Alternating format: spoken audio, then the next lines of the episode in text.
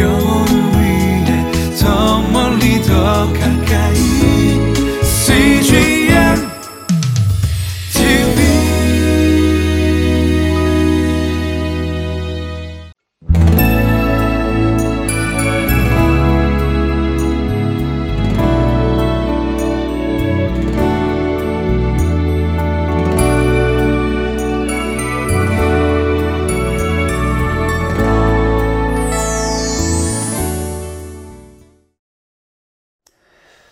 우리는 살면서 어떤 일을 당할 때 나만 이 일을 당하는구나 라고 생각하는 경우가 있습니다. 그러나 실상 인간의 삶에는 보이지 않는 공식이 존재합니다. 보이지 않는 영적인 공식이 존재하는 것이죠. 그래서 하는 일마다 형통하는 삶에는 그에 합당한 이유가 있고 불행이 그치지 않는 삶에도 그 이유가 있습니다. 역적이 기록된 왕들의 이야기를 보면서 이야기 속에 반복적으로 적용되는 영적인 원리가 있음을 우리는 보게 됩니다. 오늘 본문을 통해서 인생을 형통하게 하는 삶의 비결을 함께 알아보도록 하겠습니다.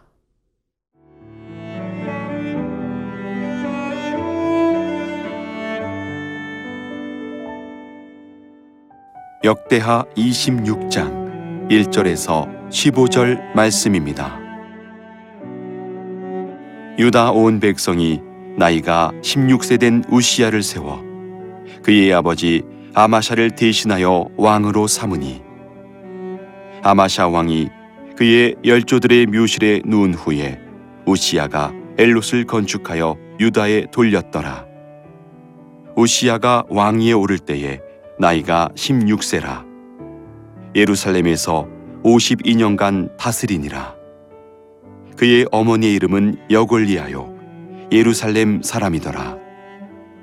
우시야가 그의 아버지 아마샤의 모든 행위대로 여호와 보시기에 정직하게 행하며 하나님의 묵시를 밝히 하는 스가랴가 사는 날에 하나님을 찾았고 그가 여호와를 찾을 동안에는 하나님이 형통하게 하셨더라.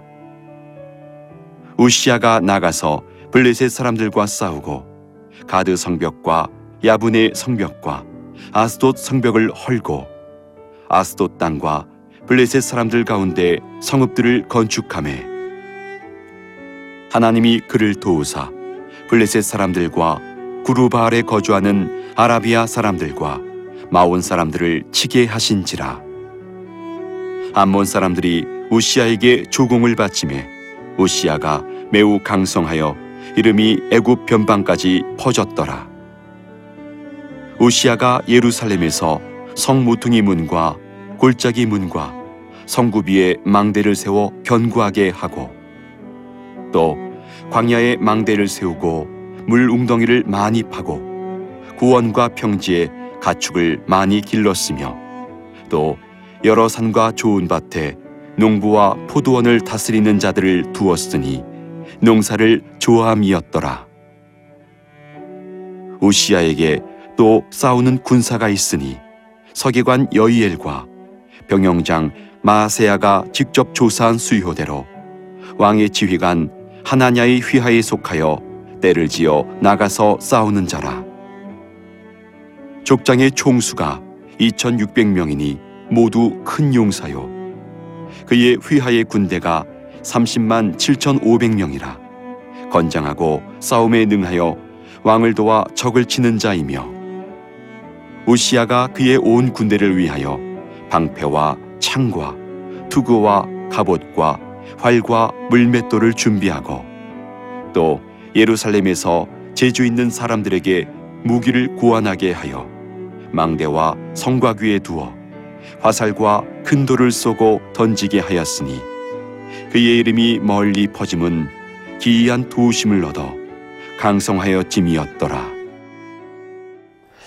어, 부친 아마샤의 뒤를 이어서 왕이 된 우시아는 16세에 왕위에 올라서 52년간 통치하였습니다. 그는 특히 여호람 때 잃어버렸던 옛 땅인 엘롯을 수복하고 유다의 부흥을 가져오게 되었습니다. 4절에 그에 대한 역대기의 평가가 나와 있습니다. 4절 우시아가 그의 아버지 아마샤의 모든 행위대로 여호와 보시기에 정직하게 행하며 또한 5절 하나님의 묵시를 밝히 아는 스가랴가 사는 날에 하나님을 찾았고 그가 여호와를 찾을 동안에는 하나님이 형통하게 하셨더라. 성경은 그가 부친의 전반부 인생을 본받아서 하나님을 경외하며 하나님 보시기에 정직하게 행하였노라고 기록하고 있습니다. 그런데 무언가 불안한 느낌을 주는 진술이 5절에 소개되어 있습니다. 일종의 복선인데요. 하나님의 묵시를 밝히 하는 스가랴가 사는 날에 그가 사는 날 동안에 하나님을 찾았다. 그래서 하나님이 그를 형통하게 해 주셨다는 것입니다.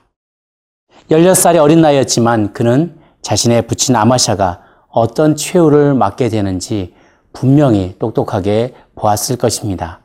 그래서 그 부친이 빠졌던 우를 똑같이 범하지 아니려고 초반에 애써서 어, 겸손히 행하고자 어, 노력하였을 것입니다. 또한 늘 말씀을 상기시켜주는 선지자 스가랴를 가까이 하며 그의 말씀에 그의 충정 어린 조언을 잘 받아들였을 것입니다. 금묵자묵 근주자적이라고 합니다. 먹을 가까이 하면 내 몸도 나도 모르는 사이에 검은색으로 물들어지게 되고 어, 붉은색을 가까이 하게 되면 나도 붉은색으로 변하지게 변하지, 변하게 되는 것이죠. 어, 그가 믿음의 사람들과 함께 교제하기에 힘썼을 때 그의 마음은 늘 하나님께 가까이 있었습니다. 목마른 사슴이 신의 물을 찾듯이 겸손하게 주님의 은혜를 구하는 자들은 하나님께서 외면하지 않으십니다. 그것이 바로 형통하는 인생을 사는 첫 번째 영적인 비결인 것입니다. 하나님의 도우심으로 우리의 삶이 지탱된다는 것을 알고 주님께 순종하는 삶이야말로 형통한 삶을 살아가는 비결이 될 것입니다.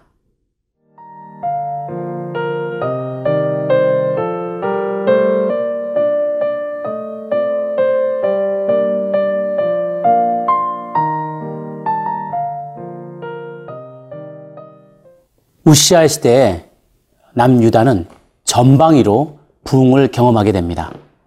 군사적인 면에서 오랫동안 유다를 괴롭혀 왔던 블레셋의 다섯 도시 가운데 두 도시인 가두와 아스돗을 탈환하게 됩니다. 또한 아라비아와 마온도 쳐서 복종시키고 암몬도 제압해서 조공을 받아내기까지 합니다. 군사력이 막강해졌을 뿐만 아니라 왕이 농사를 좋아하기 때문에 목, 축업과 농업도 아, 많이 발전하여서 큰 수확을 거두게 됩니다. 9절 10절을 함께 보겠습니다. 우시아가 예루살렘에서 성 모퉁이 문과 골짜기 문과 성 구비에 망대를 세워 견고하게 하고 또 광야에 망대를 세우고 무릉덩이를 많이 파고 고원과 평지에 가축을 많이 길렀으며 또 여러 산과 좋은 밭에 농부와 포도원을 다스리는 자들을 두었으니 농사를 좋아함이었더라. 그는 망대를 세워서 유목민들이 가축과 목초지를 노락질하지 못하도록 사전에 예방하는 조치도 취하게 됩니다. 그는 또한 족장들을 동원해서 그의 휘하에 있는 30만 7,500명에 달하는 군사들을 맹훈련을 시킵니다. 어, 강력한 군사력을 소유하게 되었습니다. 이 군사들의 지지 그리고 족장들의 지지는 우시아 왕의 왕권을 더욱 강화시켜 주는 계기가 되었습니다. 14절, 15절을 보겠습니다. 우시아가 그의 온 군대를 위하여 방패와 창과 투구와 갑옷과 활과 물맷돌을 준비하고 또 예루살렘에서 재주 있는 사람들에게 무기를 고안하게 하여 망대와 성곽 위에 두어 화살과 큰 돌을 쏘고 던지게 하였으니 그의 이름이 멀리 퍼짐은 기한 도심을 얻어 강성하여 짐이었더라. 우시아는 재주 있는 사람들에게 소위 말하는 투석기를 개발하게 합니다. 신무기를 개발하여서 국경을 튼튼히 하게 만드는 것이죠.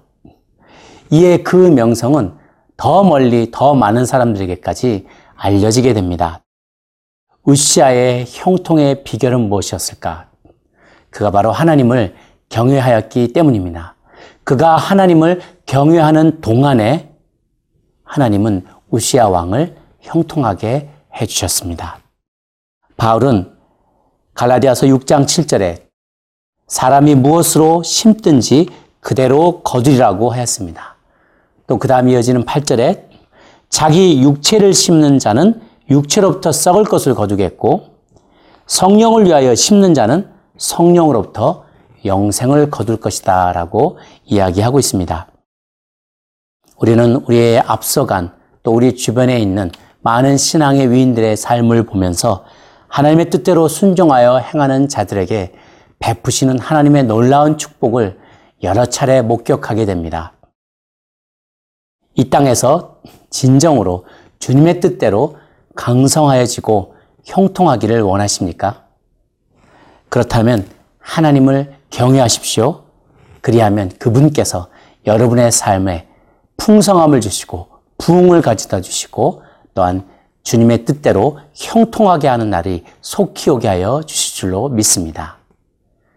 기도하겠습니다.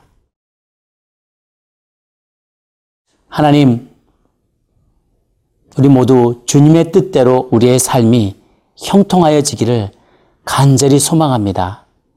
그렇게 주 뜻대로 형통하기를 원하는 자마다 주님 뜻에 순종하게 하여 주시옵소서.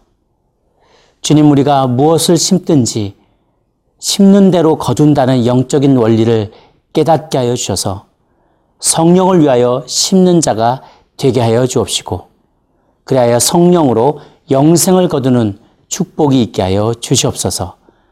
늘 나 자신을 쳐서 주 앞에 복종하며 주님께서 주시는 그 축복을 누릴 때 감사하는 인생 되게 하여 주시옵소서. 이 모든 것, 우리 모든 축복의 근원이 되시는 우리 주님 예수님의 이름으로 기도 올려옵나이다. 아멘.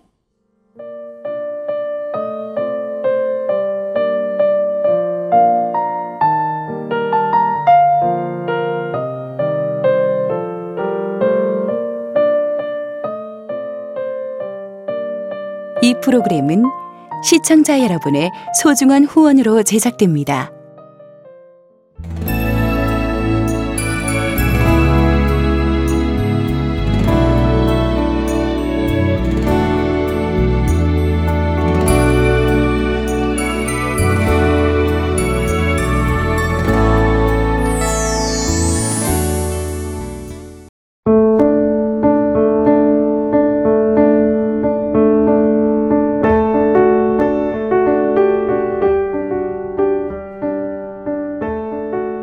집안에서 태어났지만 어린 시절 가정에서 많은 상처를 받았던 이소명 청년.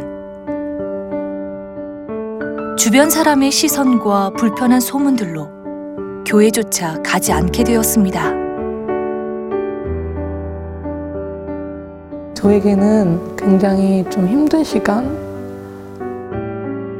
집은 있고, 내가 학교는 다니고 있고, 하지만 내 심리 상태가 너무 불안정한 거죠.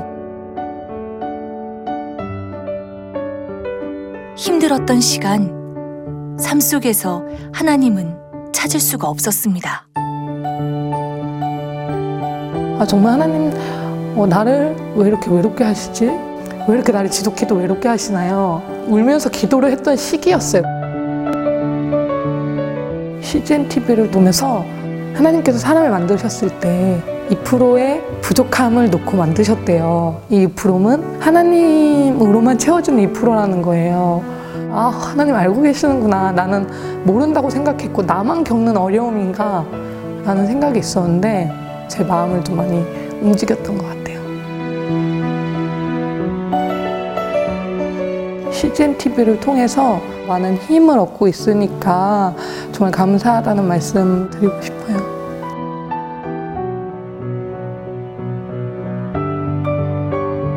외롭고 혼자인 것만 같았던 순간 이소명 청년과 CGN TV는 함께했습니다.